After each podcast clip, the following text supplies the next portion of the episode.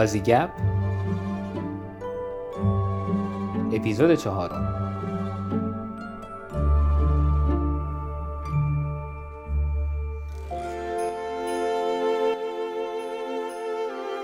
سلام. من ایمان هستم و خوش اومدید به پادکست آزیگپ. آزیگپ پادکستی است برای گپ و گفت در خصوص استرالیا. قبل از شروع این اپیزود ازتون خواهش می‌کنم که در صورت امکان پادکست ما رو در اپلیکیشن Castbox دنبال کنید. این اپ امکانات مفیدی مانند سرعت پخش متغیر و یادآوری اپیزودهای جدید رو در اختیار شما قرار میده. همچنین به تولید کننده پادکست امکان میده تا رابطه نزدیکتری با مخاطب و سلایقش داشته باشه. در آینده بیشتر در خصوص این اپ حرف خواهیم زد. لینک دانلود نرم افزار برای سیستم های اندروید و آی در کانال هست. یک ویدیو راهنمای کم حجم هم در کانال تلگرام آپلود شده که به شما کمک می‌کنه. اسپانسر این اپیزودمون کافه PTE هست. این روزا کانالا و page ا و سایت های مختلفی هستند که material و متدهای امتحان PTE رو ارائه می‌کنن. ولی تجربه ثابت کرده که نمرات بالا فقط با متد و ترفند قابل کسب نیستن. و کافه PTE مجموعه ای هست که دانش تخصصی لازم رو برای کسب امتیازات بالا در اختیار شما قرار میده. task ای listening همیشه تو این امتحان تعیین کننده هستند و کافه PTE یک چالش تخصصی listening هم داره که می‌تونید توش شرکت کنید و حتی برنده یک جایزه یک میلیون تومانی هم بشید. جزئیات خدمات و چالش رو می‌تونید از کانال تلگرامشون به آدرس ادساین کافه لیسنینگ کسب کنید. بریم سراغ ادامه گپ من با احسان. با این توضیح که این اپیزود به صورت کامل در خصوص چالش های مهاجرت برای فرزندان و والدین و رابطه بین اونهاست. ادامه بدیم بحث و در رابطه با بچه ها و اینکه مهاجرت چه تأثیری بر روی بچه ها داره. بچه ها درکشون از مهاجرت چیه؟ شما اگر اشتباه نکنم یک پسر نوجوان دارید 13 ساله برامون بگی که به نظر تو یک نوجوان چه برداشتی رو از مهاجرت داره؟ چه تأثیری رو از مهاجرت میپذیره؟ بستگی داره به سنش. البته اکثر دوستانی که مهاجرت می‌کنن بچهشون بچه هاشون تو سن قبل از نوجوانی هست تو سن کودکی و مدرسه ابتدایی هستن. مهاجرت برای اونها به جز حالا سختی هایی که داره یا شیرینی هایی که داره در خود روال مهاجرت خیلی قابل لمس نیست. یه اتفاقی که پدر و مادر دارن مدیریتش می‌کنن اونا هم باش میرن جلو. بعد میان وارد فضایی میشن که فضای جدیدیه تجربه های جدیدی کسب می‌کنن. قطعا خیلی خیلی براشون خوب میشه ولی هوشیار نیستن که چه اتفاقی براشون میفته نمی‌دونن که حالا مثلا این جابجایی چه تفاوتی براشون ایجاد کرده از اون جای قبلی. ذهنیتی ندارن از جای جدید هم ذهنیتی ندارن. وقتی میان اینجا فکر می‌کنن که خب دیگه همینه دیگه. بعد از یکی دو سال فکر می‌کنن که دنیا همینه همینجور باید زندگی کرد. مثلا ما انتظار داریم که این همه تلاشی که کردیم که بچه همون آوردیم اینجا قدردان باشن بدونن چه اتفاقی براشون افتاده. یا اگر انتظار هم نداشته باشیم ته دلمون همچین ذهنیتی داریم. ما خیلی تلاش کردیم. چون واقعا خیلی از ماها انگیزه اصلی مهاجرتمون بچه هامونه وقتی بچه دار میشیم انگیزه هم واسه مهاجرت چند برابر میشه. که تو اون محیطی که خودمون بودیم اونا بروش نکنن. اونا اونجا مدرسه نرن. اونجا اونا جای بهتری برن و آینده بهتری داشته باشن. خیلی از ما فکر می‌کنیم که خب ما دیگه زندگیمون کردیم. جوانیمون گذشت. مثلا. اینان که باید بهره ببرن. و بعد انتظار داریم که مثلا حالا خیلی قدردان باشن یا بدونن چه اتفاقی افتاده براشون. ولی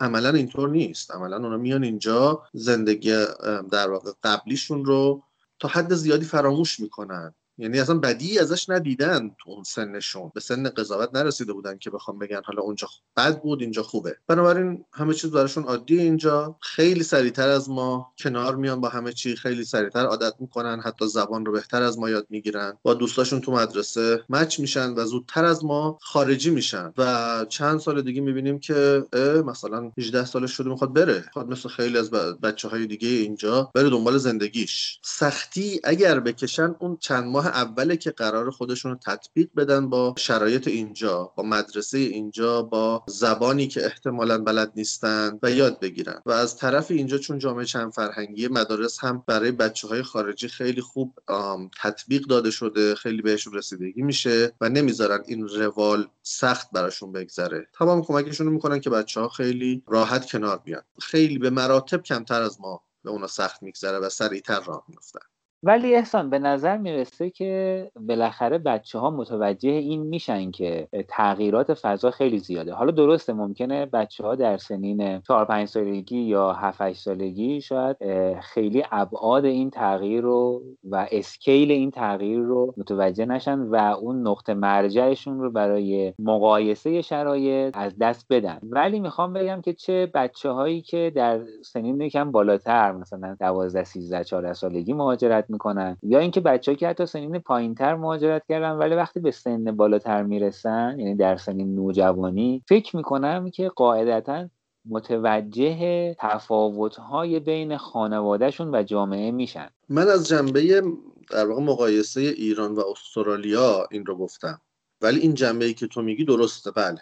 متوجه تفاوت‌های بین خانوادهشون و جامعه میشن. اینجا البته جامعه چند فرهنگیه و چند ملیتی و چند قومیتیه و خودشون در واقع به چشم یک اقلیت بهشون نگاه نمیشه هیچ وقت. و یکی اصلا مثل بقیه. و به ما هم نگاه نمیشه به عنوان والدین. ولی خود بچه متوجه میشه که ما یه مقدار تفاوت داریم. حالا مثلا اگر زبانمون ضعیف باشه اگر نتونیم ارتباط برقرار کنیم و اون فرهنگ رو بپذیریم کودکمون این رو بیشتر درک می‌کنه و می‌بینه. و خب با توجه به شخصیت اون یا نوع برخوردی که ما باش داریم ممکنه به این در واقع به این واقعیت یا عکس عمل نشون بده. عمل ها می‌تونه متفاوت باشه و لزوما بد نیست دیگه. طبیعتا هر عکس عملی که اونا نشون میدن ما هم باید یک راهکاری برای پاسخ دادن بهش داشته باشیم. خب احسان یعنی بچه متوجه این تفاوته میشن.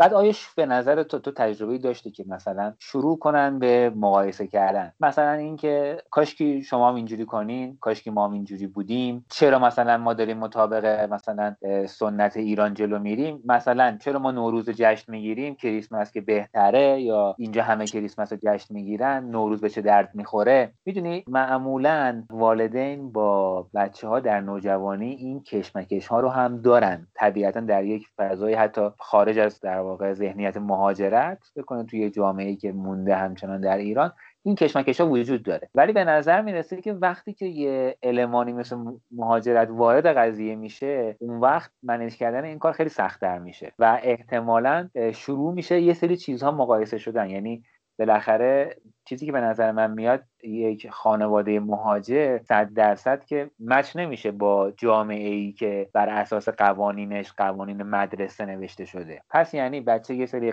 قوانین و رول ها و یه سری شاخصه های از جامعه رو در مدرسه می‌بینه و آموزش می‌بینه که اینها بالاخره در یک جنبه هایی چه کم چه زیاد با چیزهایی که داره در خانواده می‌بینه متفاوته. حالا یه جاهایی متناقضه یعنی در جنبه های مقابل هم دیگه هستن. یه جاهایی هست که فقط تفاوته. مثل مثلا سال تحویله که مثلا خانواده ایرانی ممکنه بخواد نوروز و سال تحویل بگیره که هی به بچه‌ش هم یادآوری کنه که نوروز هست و تو ایرانی هستی و یه جایش هم ممکنه نه. یه بحثایی از در واقع زندگی باشه که نقطه تقابل باشه. می‌خوام تجربه رو در این مورد بگی که اساسا رویکرد بچه ها اون چیزی که شما در پسر خودت دیدی و حالا در اطرافیان دیدی چه جوری حالا می‌دونم که بچه ها بالاخره هر کدومشون مثل همه انسان ها خصوصیات خاص خودشونو دارن. و قابل تعمیم هم نیست و قابل اکستند کردن هم نیست. یه بحث اینه. حالا همزمان با این می‌خوام بگم که سیستم آموزشی چه زاویه‌ای می‌گیره نسبت به این قضیه؟ سیستم آموزشی چقدر پذیرا هست تفاوت‌ها رو؟ یا اینکه سیستم آموزشی چقدر سعی می‌کنه که همه یه جورایی یک دست بشن همه یه جورایی همسان بشن؟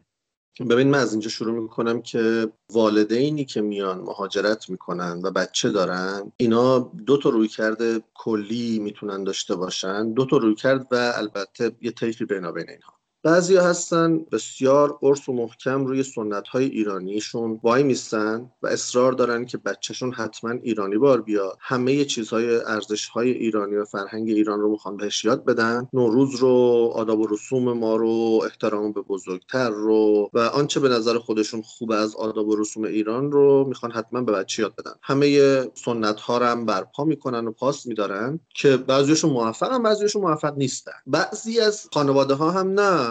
خیلی اصراری ندارن. هم خودشون مثلا خیلی پایبند اون رسوم نیستن و بچه رو مثلا نمی‌خوان کاری بهش ندارن و یا این که نه نمی‌خوان می‌خوان بچه مثل دیگران بشه و مثلا همرنگ جامعه بشه و احساس تفاوت زیاد نکنه. به هر دلیل اینا دو سر طیف هستن که عرض کردم. بینابینش هم هست دیگه. آدمایی هستن که یا چیزایی رو پاس میدن یه کارهایی رو می‌کنن. نوروز رو می‌گیرن به بقیهش کاری ندارن. یا کلا براشون خیلی مهم نیست بگیرن مراسمی رو یا نگیرن. بچه ها هم با توجه به اینکه در واقع بزرگترها چجوری رفتار می‌کنن؟ عکس عمل نشون میدن. مثلا خب بچه تا کوچیکه از هر عید و جشنی خوشش میاد. این که مشخصه. وقتی قرار توی نوروز عیدی بگیره براش یه خاطره خوبه. حالا اگر جشنم بگیریم اگر مثلا چیزی باشه که همسناشم ببینه باعث شادیش بشه این یک چیز خوبه براش. طبیعتا کریسمس و اینها هم داره. اونها هم با مدرسه می‌گیره یا خود خانواده با باز شرکت دارن توی مراسم. و کاری که ما کردیم این بوده که ما هر دو مراسم رو براش برگزار کردیم. هم کریسمس رو داشتیم هم نوروز رو داشتیم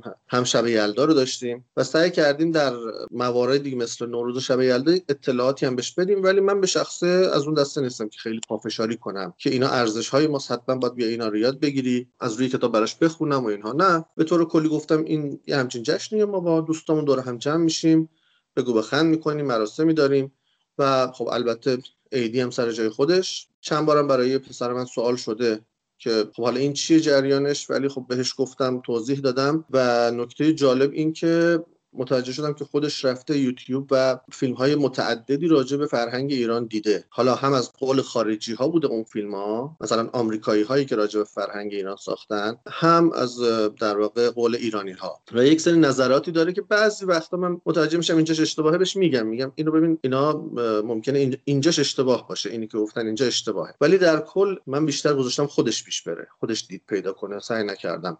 قالبی براش درست کنم و ذهنش رو در اون قالب مثلا حال بندی کنم که ایران اینجوره اونجوره این شکلی بوده بد یا خوب کلا. و اون اطلاعات رو فقط که داره دریافت می‌کنه سعی می‌کنم گاهی اصلاح کنم که راه مثلا اشتباه نره. مورد دومی که گفتی ببین دقیقا اینها اون یکسانسازی براشون ضد ارزشه و چند جنبه بودن چند فرهنگی بودن براشون کاملا ارزشه. شاید ایران اینجور نباشه البته خب علنا چیزی نمیگم ولی ایران یکسانسازیه. یعنی متون درسی شکل مدارس و اینها همش چیزیه که همش به سمت یکسانسازی میره. ولی اینجا نه خیلی براشون ارزشه که از فرهنگ‌های مختلف از کشورهای مختلف افراد باشن. جشنهایی دارن البته اینا رسمی و قانونی نیست یعنی که همه بگم دارن. ولی خب مدارسی که من دیدم داشتن. که در اون جشن از بچه ها می‌خوان که به نوبت هر روز مثلا هر کدومشون لباس مثلا محلی خودشون رو بپوشه اگر می‌تونه. و اگر می‌تونه غذای محلی خودشون رو بیاره. حتی پسر ما کوچکتر که بود البته مالزی. ولی مدرسه مدرسه بین المللی بود. از مادرش هم خواستن که اگر می‌تونه غذا درست کنه غذای محلی رو درست کنه و اون روز بیاد مدرسه. ضمن اینکه مثلا از کشورمون تعریف می‌کنن میگن چه جور چیزی هست اون غذا رو به بچه ها بده. و برای پسرمون هم یه لباس محلی خریدیم و بردیمش مدرسه. اینجا هم همچین اتفاقایی میفته و من می‌بینم و براشون خیلی ارزشمنده اصلا همچین سعی ندارن که یکسان سازی کنن. منتها به هر حال تاثیر شبکه های اجتماعی و رادیو و تلویزیون اینها هست. پسر من شجریان گوش نمیده. نه تنها شجریان گوش نمیده بلکه ساسیمانکن هم گوش نمیده. یعنی چیزایی خیلی جدید رو هم گوش نمیده.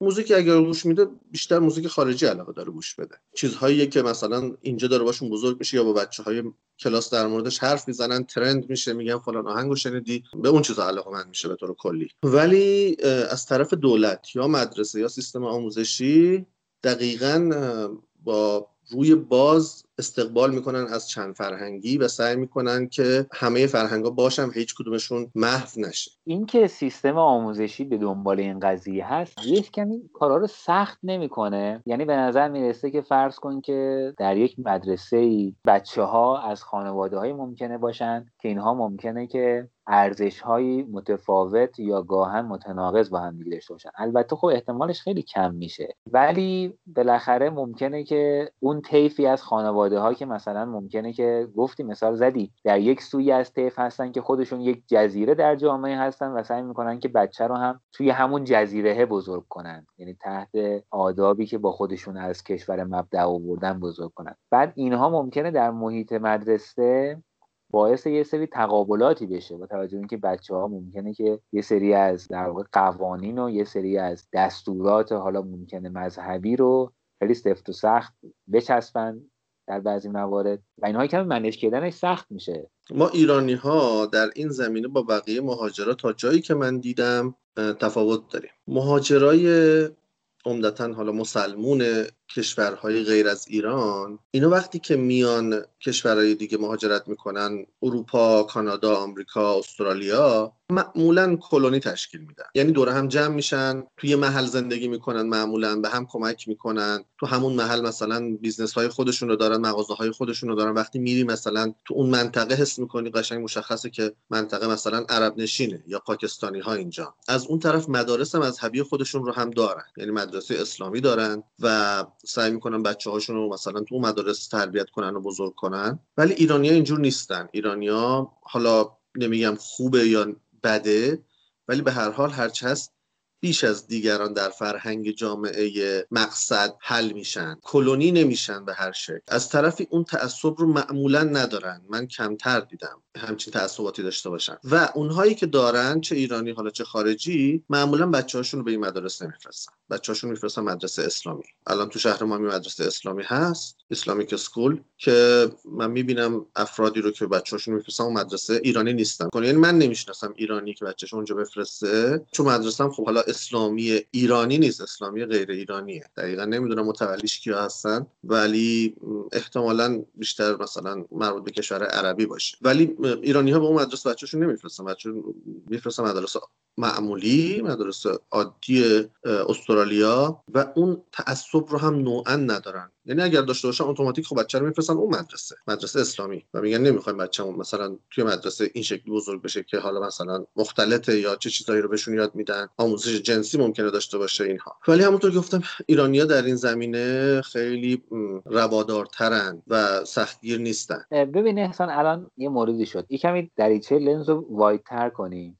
مدرسه اسلامی اوکی. مسیحی یا چی؟ الان مثلا مدرسه ای که شما پسرتو میفرستی آیا بخشی یا ساعاتی برای تدریس مذهب داره یا نداره؟ نه نداره نه. اینجا مدارس مدارس عمومی دولتی این کارو نمی‌کنن. روی هیچ مذهبی تاکید نمی‌کنن و هیچ مذهبی رو آموزش نمیدن. مدارس کاتولیک داریم مدارس وابسته به کلیسا داریم. اینا معمولا خصوصیان شهریاشون هم گرونه و خود استرالیایی ها هم به هر حال بعضیشون من می‌بینم بچه‌شون میفرستن. جالب این که خیلی هم مذهبی نیستن ولی به خاطر اینکه مثلا اونجا سختگیرترن یا دیسیپلین مثلا محکم تری دارن بچه‌شون میفرستن که بچه‌شون حالا به چیز خوب به زعم خودشون بچه‌شون با دیسیپلین بهتری بزرگ بشه و کاری هم به اون دین و مذهبی که اونجا دارن رواج میدن یا اشاعه میدن یا آموزش میدن ندارن. ولی مدارس دولتی به طور کلی به هیچ وجه اینا آموزش دینی ندارن. اوکی پس یعنی هیچ واقع مثلا بچه ای که تو این مدارس هست در معرض هیچ تربیت دینی قرار نمی‌گیره که حالا این بخواد تعارضی با مشاهدات خودش در مثلا خانواده ببینه گاهن یا در تعاملش با اقوامش در ایران مثلا ببینه. من همچین چیزی مشاهده نکردم.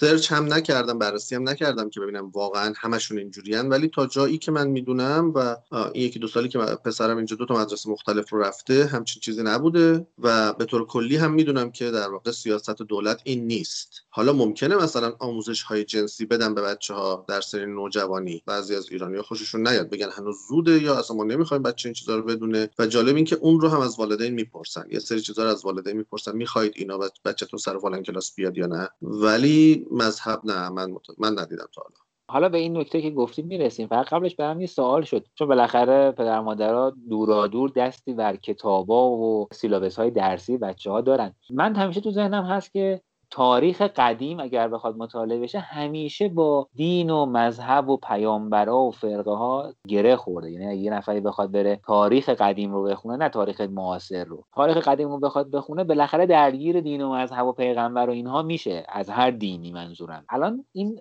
موضوع تو سیلابس مثلا بچه های 13 ساله هست در استرالیا. یعنی الان آموزش قسمتی از تاریخ. شما دیدی که به پسر شما داده بشه و حالا اگر داده میشه شامل تاریخ تاریخ قدیم هم محسوب میشه و اونجا چه پالیسی در نظر گرفتن؟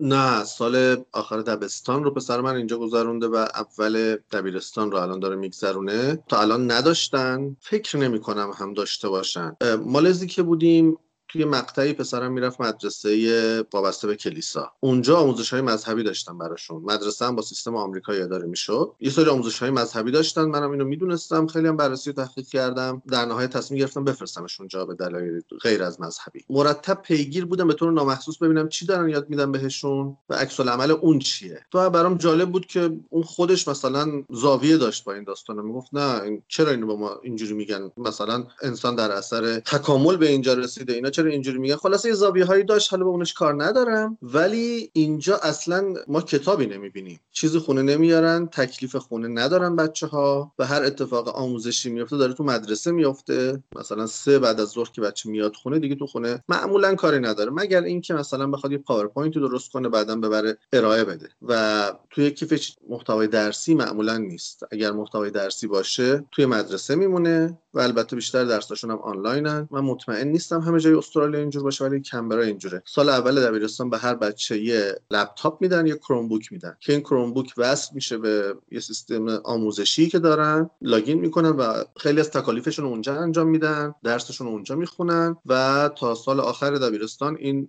لپتاپ رو با خودشون دارن. خب احسان این وسط یه کمی پاس کنیم یه کمی برگردیم عقب. من یه کمی بله. سوال ابتدایی تر بپرسم. سیستم آموزشی استرالیا اینجوری که من گفتی دو قسمتیه. یعنی یه ابتدایی داره یه دبیرستان. بله. و از چند ساله میرن به اون قسمت دوم؟ تا سال ششم ابتدایی هستن. از سال هفتم دبیرستان شروع میشه. ثبت نام مدرسه یعنی شما بالاخره مهاجرت کردی به استرالیا و حالا موقعی بود که می‌خواستی بری پسرتو اسم بنویسی توی مدرسه. یه کمی در مورد این روالش صحبت می‌کنی برامون. یعنی انتخاب مدرسه چی جوری بود و آیا دست خودت بود یا نه؟ بسته به موقعیت اون سابربی که زندگی می‌کردی داشت. و اینکه بالاخره بچه ها از یه سیستم آموزشی دارن منتقل میشن به یه سیستم آموزشی دیگه. این وسط بالاخره فکر می‌کنم سیستم آموزشی بخواد یه همسانسازی بکنه. این همسانسازی بر اساس دروس گذرانده شده هست بر اساس سن صرفا یا روش دیگه ای دارن برای این همسانسازی که بچه بره کجای این اسکیل جدید بشینه برای ادامه تحصیلش؟ مدرسه ها اینجا منطقه‌ایه. یعنی با توجه به منطقه‌ای که داری زندگی می‌کنی میگن شما تحت پوشش فلان مدرسه هستی و باید بری اونجا. معمولا به سادگی نمی‌تونی بچه تو بفرستی یه منطقه دیگه. تحت شرایط خاصی مثلا تو توی منطقه زندگی می‌کردی بچت رفته یه مدرسه ای دو سال و حالا جابجا شده رفتی جای دیگه ولی بچه می‌خوای تو همون مدرسه باشه به خاطر اینکه با محیطش عادت کرده در این صورت میپذیرن که خارج از منطقه شما باشه بچه. ولی در غیر این صورت باید همون مدرسه که مشخص شده و پوشش میده منطقه شما رو اونجا بچه رو ثبت نام کنی. مگر اینکه بخوای خصوصی بنویسی. خصوصی دیگه دست خودت هر جا بخوای بنویسی. مدارس هم اینجا نوعا یکسان هستن. عقیده منه. بعضیا رو دیدم که میگن نه خوب و بد داره. ولی حداقل در شهر ما اینجوریه که مدارس با هم تفاوت چندانی ندارن از نظر نوع درس در واقع سطح مدرسه یا مثلا اون ملاک های ایران قبولی کنکور و اینها. مدرسه به اسم تیزهوشان نداریم استعدادهای درخشان نداریم. اصلا این داستانا نیست. خود مدرسه ها هم با هم تفاوتی ندارن. امکانات هم یکسانه و نکته جالبی که من متوجه شدم اینه که معلم ها هم در یک مدرسه نمیمونن. من خونه دوستم رفته بودم بعد حرف شد که پسرت کدوم مدرسه میره؟ گفتم مدرسه فلان. بعد یه دفعه دو تا بچه‌هاش گفتن که بگو خانم فلانی رو می‌شناسه می‌بینه اونجا. گفتم چی شده؟ گفت معلم پارسالشون بوده. گفتم چطور رفته اون مدرسه؟ گفت اینجا معلم ها هر پنج سال فکر می‌کنم. گفت بین مدارس میچرخن. به خاطر اینکه معلم های خوب جمع نشن یه جا و اون مدرسه مزیت پیدا کنه به بقیه بگن همه معلم های خوب اون مدرسه این باعث میشه که مثلا مدارس با هم همسان باشن. این از نظر مدرسه ها و نوع ورود به مدرسه. یه نکته بگم. ممکنه که سیستم آموزشی نحوه اداره مدرسه ها نحوه آموزش معلم ها و عملکرد خود معلم ها رو تا حد زیادی بشه یکسان کرد. ولی محیط مدرسه ای منظورم یعنی محیط دانش آموزا جو دانش آموزا قطعا متفاوت خواهد. این چیزی که به ذهن من می‌رسه. ممکنه که جو دانش آموزا در یک مدرسه در یک سابر با یک مدرسه در سابر به دیگه فرق کنه به خاطر تفاوت فرهنگی بین خانواده هایی که تو این سابر هستن. این به نظر من تنها در حالت اتفاق نمیفته که پخش فرهنگی هم در بین سابرها یکسان باشه. اگر اینجوری نباشه باعث میشه که یه سابر مثلا همه اینجا افرادی هستن که از یک لول مالی بالاتری هستن با یه مقیاس زیادی یعنی با یه تفاوت زیادی. و این باعث میشه که مثلا حالا نمی‌خوایم در مورد فرهنگ صحبت کنیم دقدقه های بچه ها در این مدرسه متفاوت میشه با بعد دغدغه بچه در این مدرسه دیگه. و این خودش شاید باعث بشه که یه نفر تصمیم بگیره که بچهش رو فلان سابر بفرسته یا نفرسته. می‌تونه همچین چیزی باشه؟ بله. دوستای من که ملبورن و سیدنی زندگی می‌کنن به همچین چیزهایی اشاره می‌کنن. اینجا من ندیدم به خاطر اینکه توضیح جمعیتی توضیح فرهنگی جمعیتی توی شهر اونقدر تفاوت نداره و مثلا اینجوری نیست که یک منطقه مثلا بگن اینجا مثلا مهاجر نشینه اینجا فلان نشینه اینجا مال فلانیاس فلان کشوریاس اینجوری نیست. ولی ملبورن و سیدنی که محله هایی دارن این شکلی هستن من می‌بینم که دوستای ایرانی من میگن ما نمی‌خوایم فلان مدرسه بره به خاطر اینکه مثلا مهاجرهای فلان مثلا همه بچه‌هاشون میان اون مدرسه ولی اونها هم راهکارشون اینه که خونهشون عوض کنن. معمولا حالا این چیزی که من شنیدم. یا اینکه اگر بتونن بچهشون مدرسه خصوصی می‌نویسن. بله این چیزی که شما گفتی کاملا از راه دور درست تشخیص دادی این اتفاق میفته ولی در شهرهای بزرگ که میزان مهاجرانشون هم زیاد اقوامشون هم انقدر هستن که هر کدومشون بخوان مثلا یک محله برای خودشون داشته باشن و جو فرهنگی اون محله رو یا مدرسه های اون محله رو تحت شعا قرار بدن. ولی سیستم مدیریتی و آموزشی که کماکان یکسانه و تفاوتی نداره. تو را یارا نه چندان به کام است. ور تو را گوشه تیرگی ها مقام است. عشق و آهت نبخشد پناهی که دنیای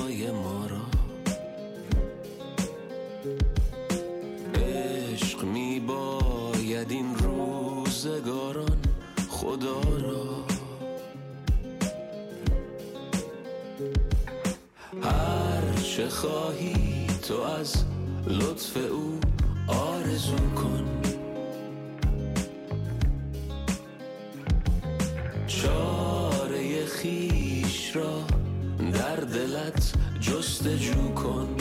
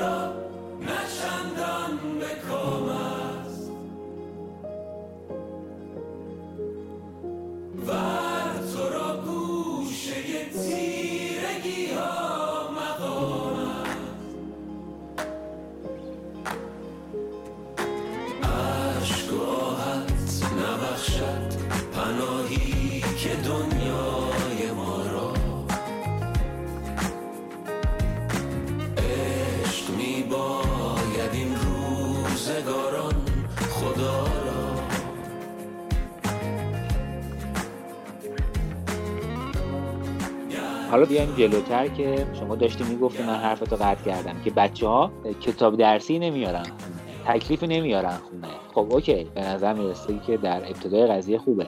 ولی پدر مادر چجوری می‌تونه که رصد کنه که بچه کجای کاره؟ پدر مادر متوجه بشه که خب اصلا چی دارن میگن به بچه من تو مدرسه؟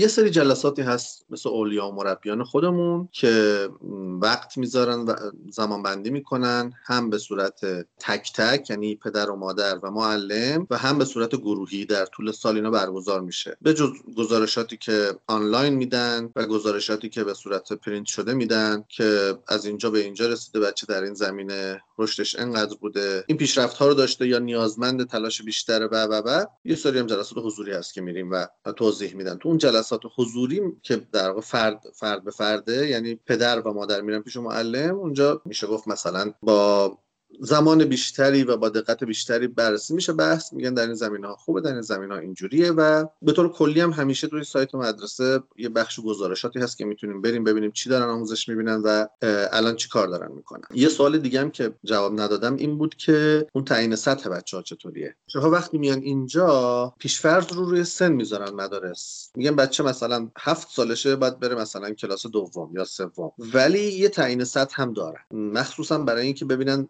زبان بچه چطوره؟ فکر می‌کنم دو هفته قبل از شروع مدرسه یک جلسه برگزار کردم توی سالونی که تمام افرادی که تازه وارد بودن. سال اولی بود که بچهشون میمد اون مدرسه. بچه ها رو آوردن و تیم های مختلفی یکی یکی بچه ها صدا می‌کردن و حدود ده تا سال ازشون میپرسیدن. یه مصاحبه کوچیک با بچه ها می‌کردن. هم زبانشون رو محک می‌زدن هم می‌دیدن چی یاد گرفتن به طور حدودی و ترجیحاً میفرستادنشون به همون کلاسی که به سنشون می‌خوره مگر اینکه خیلی لولشون پایین تر باشه مثلا که برن یک کلاس پایین تر یکی دو تا مدرسه هم در سطح شهر هست که برای بچه هایی که زبانشون خوب نیست. اینا رو برای یک ترم میفرستادن اون مدارس زبان باشون کار می‌کنن در این حالی که درسشون هم کار می‌کنن ولی زبان رو متمرکز تر کار می‌کردن. برمیگشته به اون مدرسه ای که باید برن.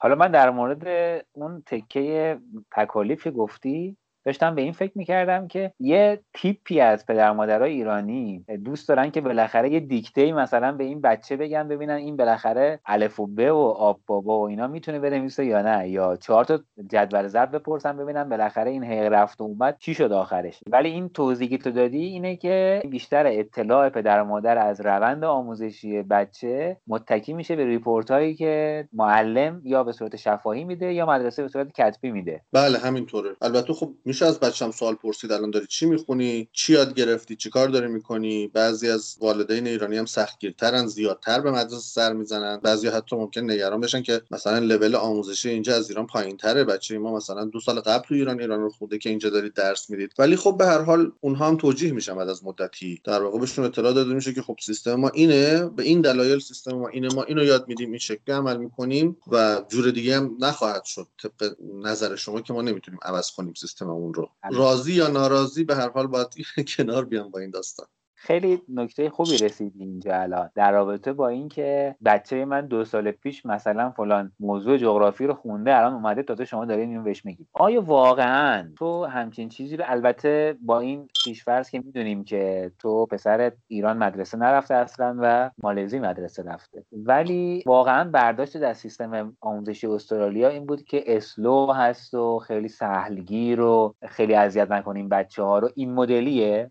ببین به نظر من سیستم آموزشی استرالیا آن چیزی رو که باید یاد بده یاد میده. یعنی میگه تو این سن باید اینها رو یاد بگیرن. واقعا تو این سن باید اینها رو یاد بگیرن. یه سیستم تست شده است. اولا که فقط مختص استرالیا نیست. سیستمی که تو کشورهای دیگه هم پیاده شده تست شده و رفع اشکال شده. دوما این سیستم حالا اگه هر سال نه هر دو سه سال یه بار بازنگری میشه بررسی میشه. حتی نه اینکه تغییرات اساسی توش انجام بدن ولی اگر مشکلی داشته باشه مشکل رو رفع می‌کنن. من به طور پیشفرض خب طبیعتا اعتماد داشتم به این سیستم و کندوکاوی نکردم که چی کار می‌کنن چی کار نمی‌کنن. ولی از اطلاعات دیگران یعنی قبل از اینکه بیایم اینجا بررسی هایی که کردم متوجه شدم که بسیار سیستم خوبیه. آموزش هایی که میدن آنچه که آموزش میدن آموزش های خیلی خوبیه. فقط به ریاضی و فیزیک و شیمی نمی‌پردازن. مهارت های زندگی آموزش میدن مهارت های اجتماعی آموزش میدن. تعامل بچه ها با همدیگه و با بزرگترها و با جامعه رو آموزش میدن. خلاص آنچه رو که باید یاد بگیرن رو اینها آموزش میدن. بله ممکنه سنگاپور مثلا بهترین دانش آموزای دنیا رو داشته باشه توی نمره یا کره جنوبی یا نمی‌دونم فنلاند مثلا بهترین سیستم آموزشی رو داشته باشه. ولی اینجا اگر بهترین بهترین نباشه که من هم لزومی نمی‌بینم ولی قطعا در جایگاه بسیار خوبیه. خروجی هایی که ازش می‌بینیم خروجی های خیلی خوب. من من به شخص من نمی‌خوام بچم یه نابغه بشه بره حتما مثلا باعث افتخار من و نمی‌دونم جامعه ایران بشه. من می‌خوام بچم زندگی کنه. من می‌خوام بچم زندگیشو یاد بگیره و وقتی که وقتش شد مدرسهش تمام شد بره توی جامعه شروع کنه به زندگی مثل یه آدم عادی موفق و راضی و خوشنود از زندگی. نمی‌خوام دانشمند بشه نمی‌خوام ورزشکار مطرحی بشه. اگر شد فبه مراد. اگر شد خیلی هم خوب. اگر علاقه من بود به موسیقی رفت موسیقی یاد گرفت یه موسیقی دانه بزرگ شد هیچ اشکالی نداره. ولی من این انتظارات رو ندارم و با اون چیزهایی که من می‌بینم از این مدارس یا از این سیستم آموزشی با اون انتظاری که من دارم کاملا تطبیق داره. ببین احسان این مواردی که مطرح کردی به نظر من در حیطه soft skills میگنجه. یعنی مدرسه شروع می‌کنه یه سری مهارت های نرم مهارت های اجتماعی و تعاملی رو به بچه ها یاد میده. اینجا یه مرزیه که من دوباره می‌خوام توش دنبال تفاوت بگردم. تفاوت بین والد و فرزند. متوجه منظورم میشه یه جایی هست که اول اول اینکه شما به عنوان والد فرزند تجربه از این سیستم آموزشی ندارید در صورتی که چه یه استرالیایی در استرالیا چه شما در ایران. وقتی پسرت مدرسه میره دخترت مدرسه میره شما خودت یه بار قبلا اون روند آموزشی رو اون محیط آموزشی رو اون مدرسه رو و ساختارش رو کم و بیش حالا با تغییراتی که داشته در مثلا سی سال رفتی دیدی تجربه کردی و الان می‌تونی یه جورایی پیش بینی کنی اتفاقی که برای فرزندت میفته و همین که راهنماییش کنی که با این مسائلی که احتمالا یا مشکلات احتمالی که وجود داره و داره مثلا با دوستاش در محیط مدرسه یا با خود مدرسه شما بر مبنای تجربیات مستقیم خودت از اون سیستم این راهنمایی می‌کنی. اما الان که شما در استرالیا هستی تجربه مستقیم دست اولی از مدرسه اونجا سیستم آموزشی اونجا و جو مدرسه اونجا نداری. و در کنار اینها ممکنه یه بخشی از soft skills هایی که دارن مدرسه آموزش میدن به بچه شما با الگوریتم ذهنی شما یا با ارزش های شما نه صرفا ارزش های مذهبی ارزش هایی که شما به عنوان ایرانی داری و داشتی. و حتی ممکنه که در زمین ناخودآگاهت باشه. اینها ممکنه تقابل به وجود بیاد. یعنی دو قسمت میشه. هم یه سری تقابلات به وجود میاد. همین که شما خودت تجربه دست اولی از اون محیط نداری که بتونی راهنمایی کنی فرزندت رو. آیا اصلا اینهایی که من گفتم فقط در باب تئوریه یا آیا در عمل هم شما نشونه هایی از اینها دیدی؟ ببین وقتی من مهاجرت می‌کنم ذهنیتی برای خودم درست کردم که من وقتی مهاجرت می‌کنم قرار این اتفاقها برای من و خانوادم بیفته و طبیعتا اینها رو پذیرفتم. اینجا مردم به مدرسه اعتماد می‌کنن. ما توی ایران به مدرسه اعتماد نمی‌کردیم. خودم مثلا پدرم میومد مدرسه درخواست می‌کرد که مثلا پسر منو نذارید کلاس آقای فلانی بذارید کلاس آقای بهمانی. آقای بهمانی مهربون آقای فلانی مهربون نیست. و از اون مدرسه من خاطره خوبی ندارم. من اگر پسرم قرار باشه توی ایران بره همچی مدرسه ای یعنی هر مدرسه ای همه این ذهنیت ها رو دارم و می‌خوام چهارچشمی مواظبش باشم که آسیب نبینه. با دوست بدی نباشه با نمی‌دونم معلم بدی نباشه. هر چیز مثلا غیر مرتبطی رو که در مدرسه در محیط مدرسه آموزش می‌بینه من یک جوری شاید بخوام خونسا کنم. ولی اینجا هم من فقط من نه من نوعی شخص من. و هم خود استرالیایی ها فکر می‌کنم اعتماد داریم به مدرسه. یعنی میگم من نوعی نیست به خاطر اینکه یه سری ایرانی ها رو می‌بینم که میان اینجا اعتماد ندارم به مدرسه. که البته اونام درست میشن تا سال اول بررسیاشون رو می‌کنم خب اعتمادشون جلب میشه. ولی من حالا چون که قبلشم در واقع مدارس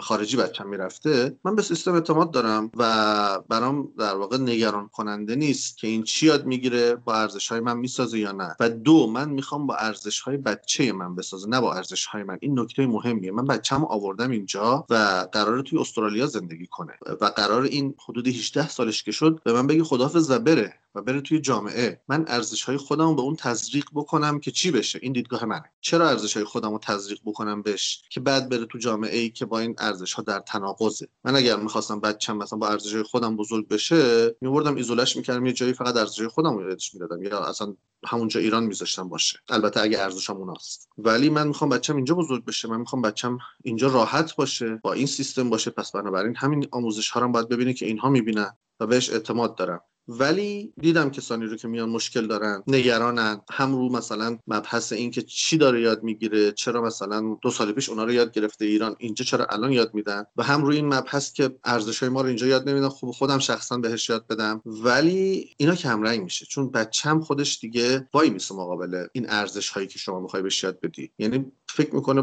با خودش میگه بعد از مدتی میگه که اینایی که داری به من یاد میدی الان کجای داستانه؟ به چه درد من می‌خوره؟ من اینا رو می‌خوام چیکار کنم؟ دیر یا زود اینها کم رنگ میشه دیگه. ما اومدیم توی یک جامعه ای که توی این جامعه زندگی کنیم. اگر بخوایم خودمون ایزوله کنیم و با ارزش قبلیمون زندگی کنیم میشیم یک جزیره کوچکی از فرهنگ قبلی خودمون که بودیم. گرچه من می‌بینم در قومیت های دیگه این کارو می‌کنن. کشورهای دیگه که هستن میان بازم اینجا ایزوله هستن دور خودشون هستن خیلی قاطی نمیشن. مدارس خودشون رو دارن همونجور که گفتم. ولی خب ماها اینجور نیستیم. ماها کم کمتر اینجور هست من دقیقا می‌خواستم بریم به این سمت که اگر که تربیت بچه به سمتی بره که دوگانگی به وجود بیاد ضربه اصلی رو خانواده می‌خوره.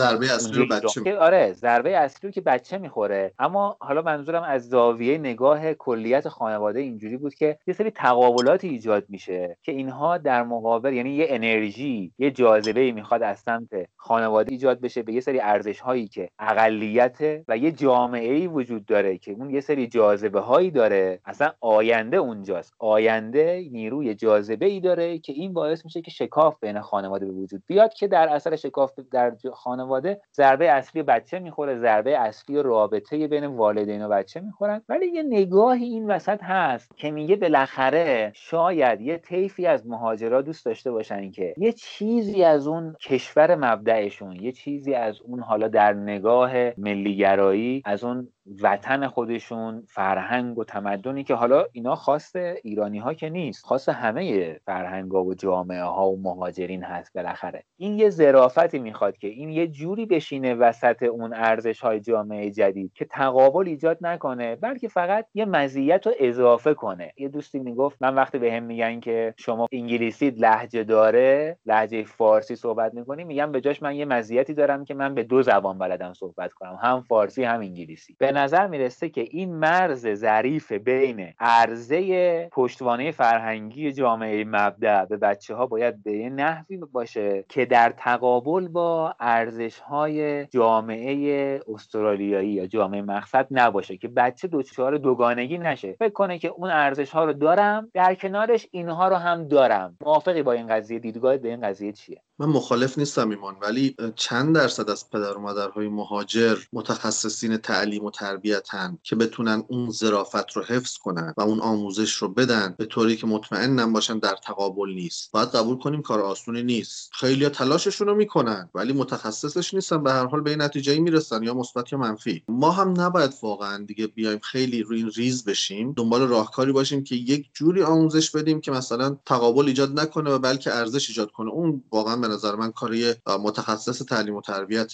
نه کار همه یعنی اکثریت والدین ایرانی مهاجر. بنابراین به نظرم بهتره که اگر کاری داریم می‌کنیم انجامش بدیم خیلی سخت نگیریم قضیه رو. ارزشامون رو به هر حال منتقل کنیم سعیمون رو بکنیم اگر دوست داریم. اگر دوست داریم برای بچه کتاب فارسی بخونیم اگر دوست داریم اسطوره هامون رو بهش نشون بدیم بهش یاد بدیم جشن هامون رو بگیریم ولی در این حال فشار هم به نظر من نیاریم. بذاریم خودش انتخاب کنی که اینها رو دوست داره یا نه. میگی که دنبال اسب تکشاخ نگردی. بله.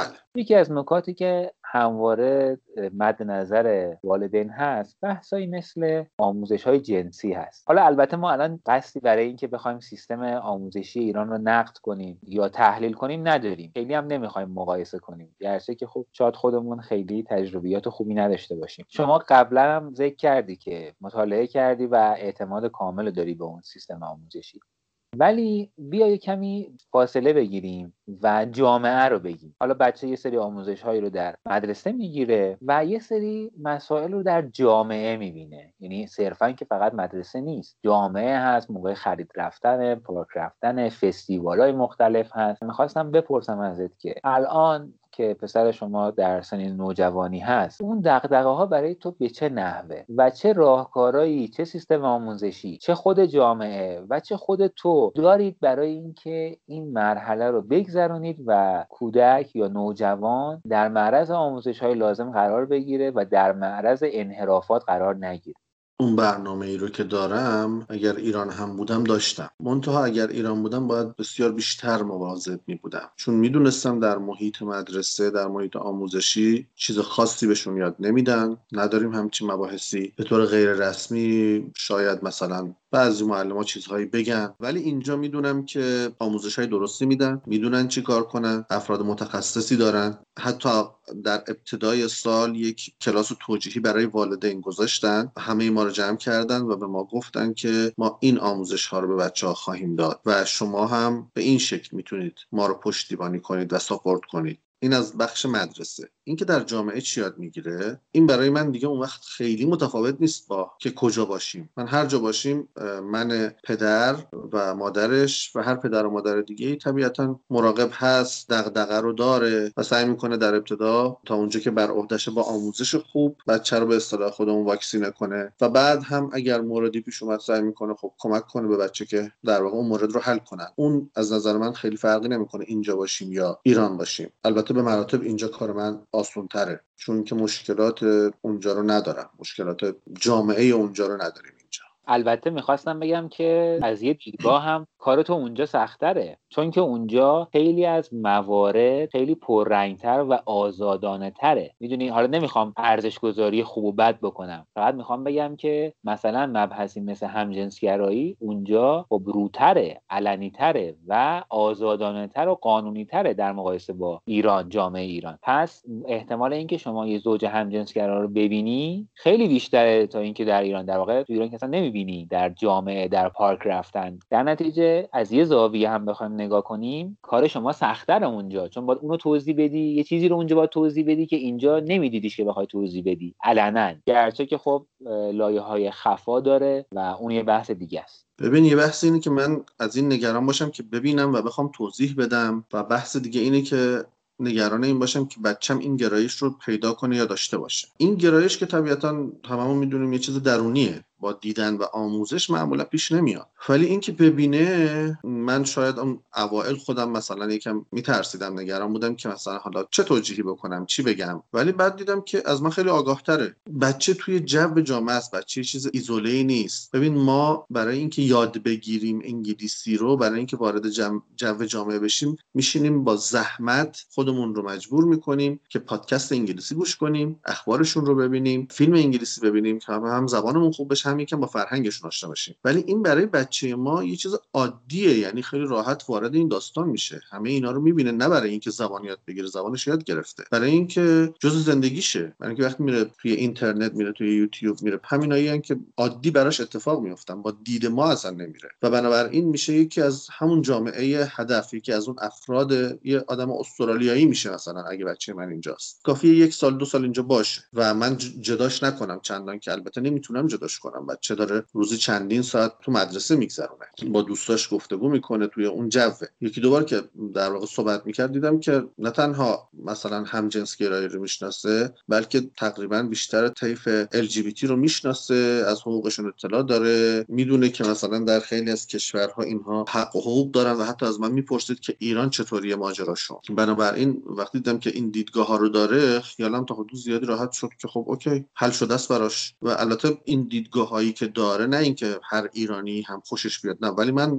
مشکلی ندارم. من فکر می‌کنم باید اینها رو بدونه و یاد بگیره و زاویه‌ای هم ندارم با این داستان ها به هر حال بچه های این جامعه چیکار دارن می‌کنن؟ خب اینم همین کارو می‌کنه دیگه اینم مثل اونا. اگر باورهای من فاصله داره باز برمیگردم به اون بحث قبلی. اینا باورهای منه. باورهای منه که از کشور خودم برداشتم آوردمشون. من اینجا دارم یه بچه استرالیایی بزرگ می‌کنم. من باورهامو بهش تزریق نمی‌کنم. ممکنه بدون من چه باورهایی دارم ولی تزریق نمی‌کنم به ذهن اون. فقط می‌ذارم بدون میگم من باورم اینه. من همچین ذهنیتی دارم. ولی این اونه که باید اینجا و در این جامعه زندگی کنه. من شخصیتم شکل گرفته. می‌دونم از زندگیم چی می‌خوام. حداقل فکر می‌کنم می‌دونم از زندگیم چی می‌خوام. راهم رو پیدا کردم دارم راهم رو میرم. اونم باید بذارم راه خودش رو در اینجا پیدا کنه. نباید من اونو دوچاره یک دوگانگی هویتی بکنم. یه ارزش هایی رو بخوام بهش تزریق بکنم که بعد تو زندگی باعث مشکل بشه براش. بعد فکر کنه که با بقیه متفاوته. بعد فکر کنه که در اقلیت قرار گرفته. من زندگی اون رو نمی‌تونم به خاطر ارزش که خودم فکر می‌کنم درستن تحت شعا قرار بدم و سختترش بکنم. در بهترین حالت من فکر می‌کنم باید بذارم به بلوغ عقلی برسه. این ارزش ها رو براش مطرح کنم و بذارم خودش تصمیم بگیره. این پایان اپیزود چهار از پادکست آزیگب بود. اگر مباحث مطرح شده براتون جذاب و مفید بود لطفا برای دوستانتون ارسال کنید و ما رو در اپ کست باکس دنبال کنید. تا اپیزودهای بعد اوقات به کام. خونه ما. دوره دوره. پشت کوها. یه صبوره. پشت دشتا. یه تلایی پشت صحرا. های خالی. خونه ماست. اون بره آب. اون بره موجای پشت جنگل های صرفه توی رویاست توی خواب. پشت اقیا نوس آبی پشت باغا یه گلابی. اونور با قای پشت کندو های زنبور. خونه ما پشت ابراز. اونور دلتنگی ماست. ته جاده های خیسه پشت بارون پشت